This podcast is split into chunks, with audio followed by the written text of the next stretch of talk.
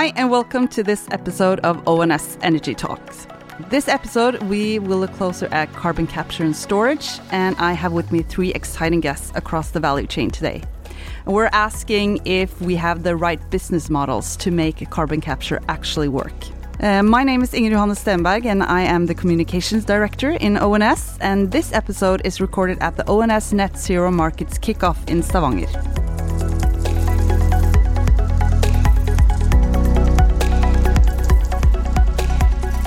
Net Zero Markets is the dedicated venue where we dive deeper into renewable and low-carbon technologies and market opportunities at ONS.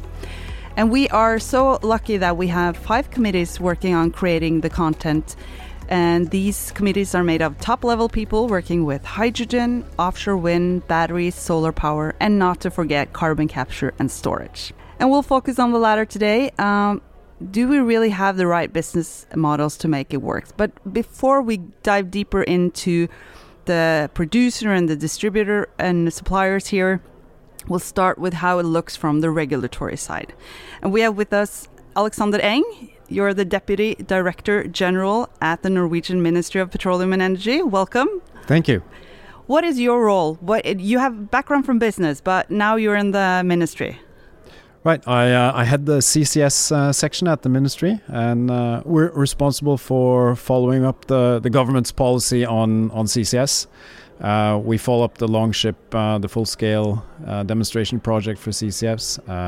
We follow up the technology center at Mongstad, which is the world's most flexible, largest and most flexible test center for CO2 capture technology in the world, actually.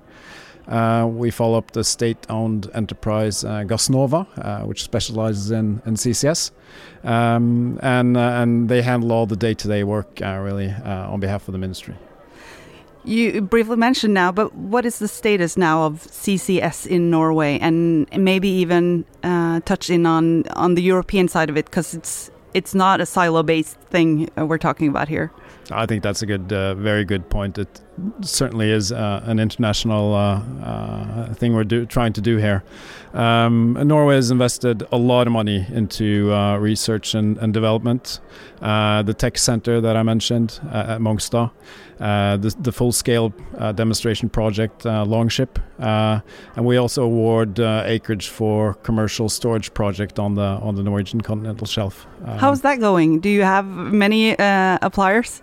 There's a lot of interest in storage capacity and developing storage sites on the shelf, and that's we've really seen the ball starting to roll for CCS in Europe and also commercially in Norway. So it's and I think this was really kickstarted by the Longship project.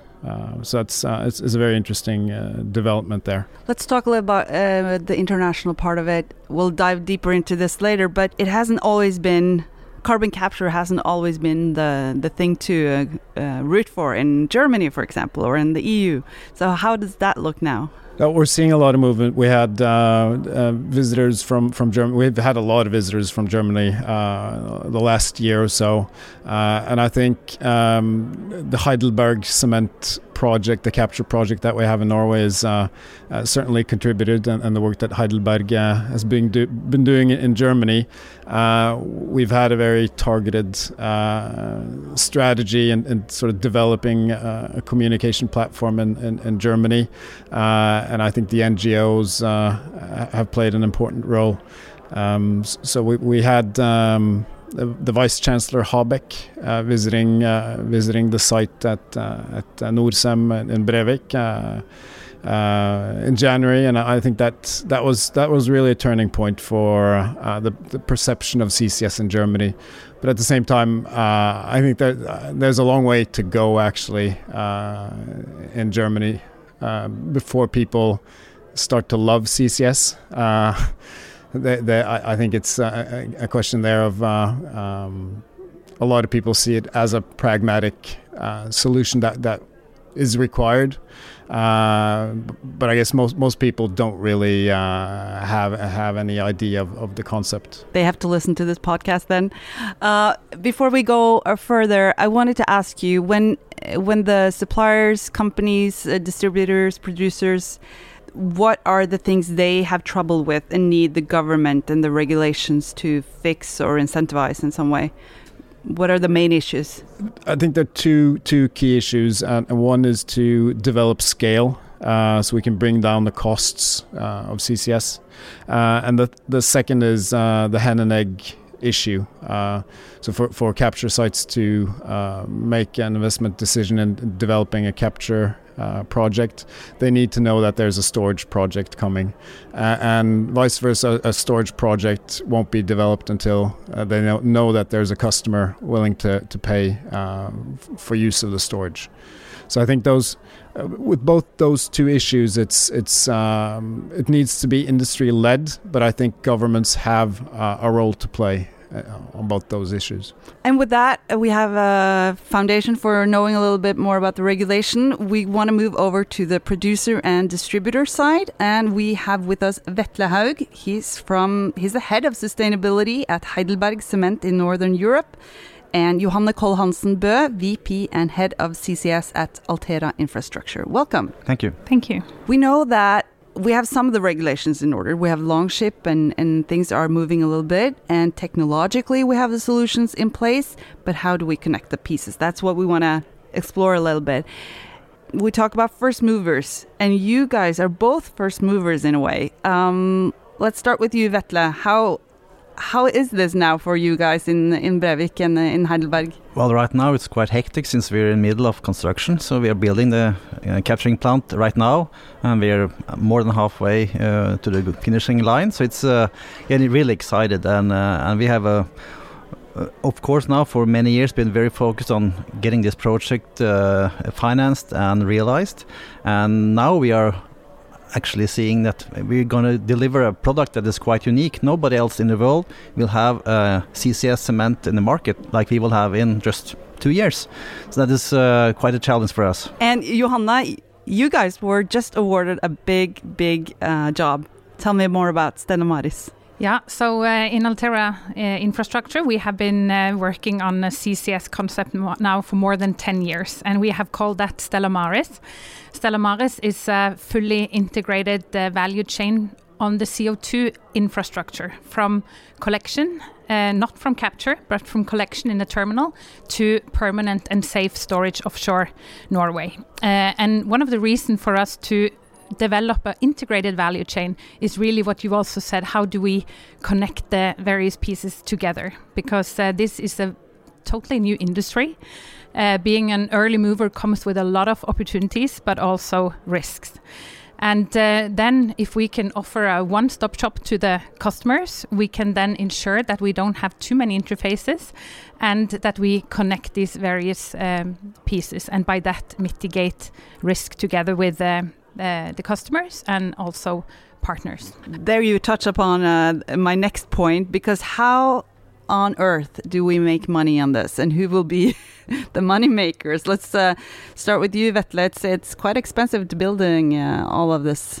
Absolutely, but first concrete, that's the main product that we end up with. All the cement is the glue in concrete, and concrete is the most produced product in the world, and concrete is quite cheap as well.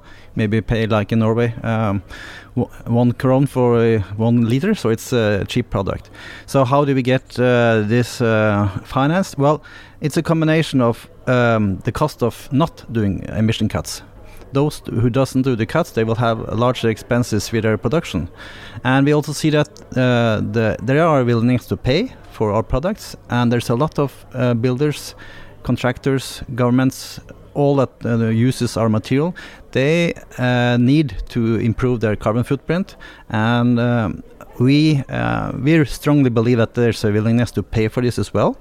And that is what we're going to prove with our project, that this is something that society actually wants. Do you believe the business model we're now embarking on is the way to go, or do we still have some way to explore this? And well, our product is project is unique in that way that it's the first, and it's of course a lot of uncertainties, and we have very strong finance.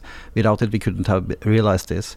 But anyhow, in our company, in Heidelberg Materials, we do see that CCS will be the future for us, and we have a lot of other projects in pipeline. There will be other projects coming.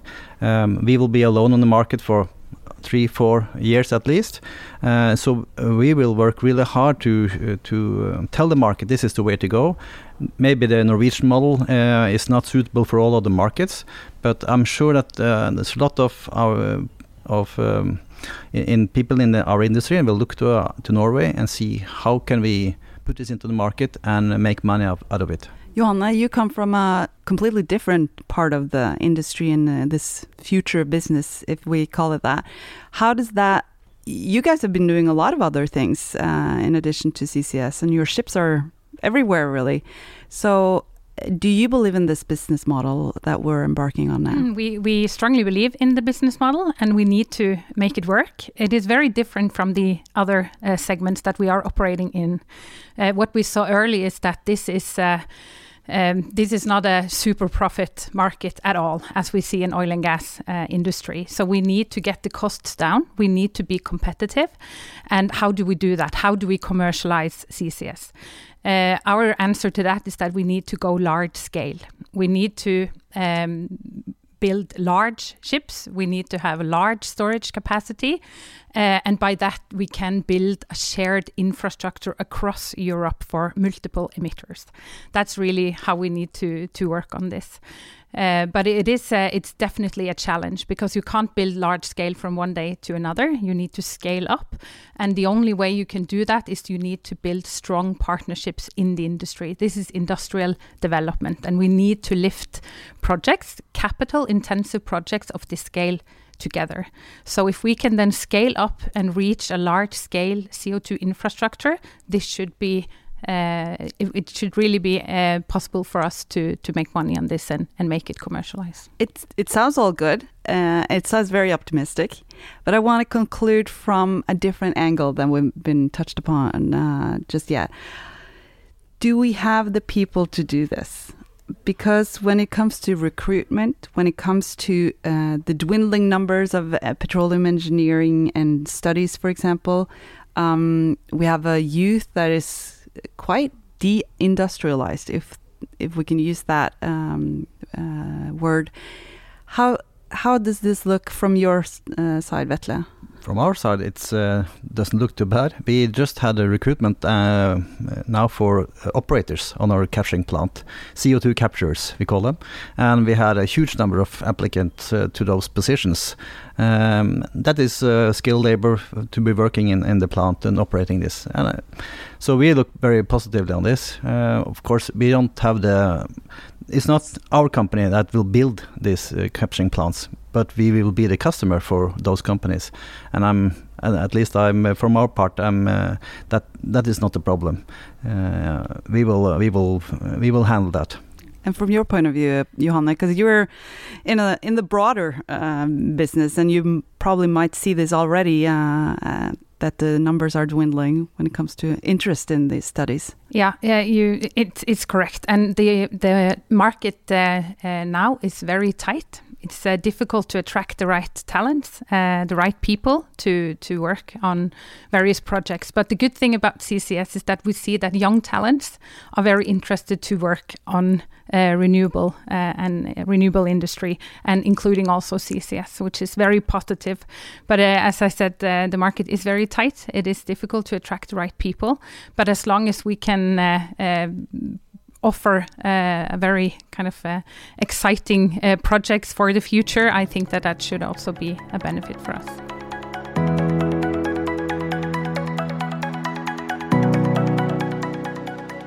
One thing is for sure, it's going to be very high on the agenda at ONS, and I think you guys have a lot to do before that as well, recruiting and building. So with that, I thank you very much for joining our ONS Energy Talks podcast. You will find more podcasts where you subscribe and at ons.no. My name is Inger Johanne Stenberg. Thank you to Johanne from Altera Infrastructure and Vetle from Heidelberg Cement.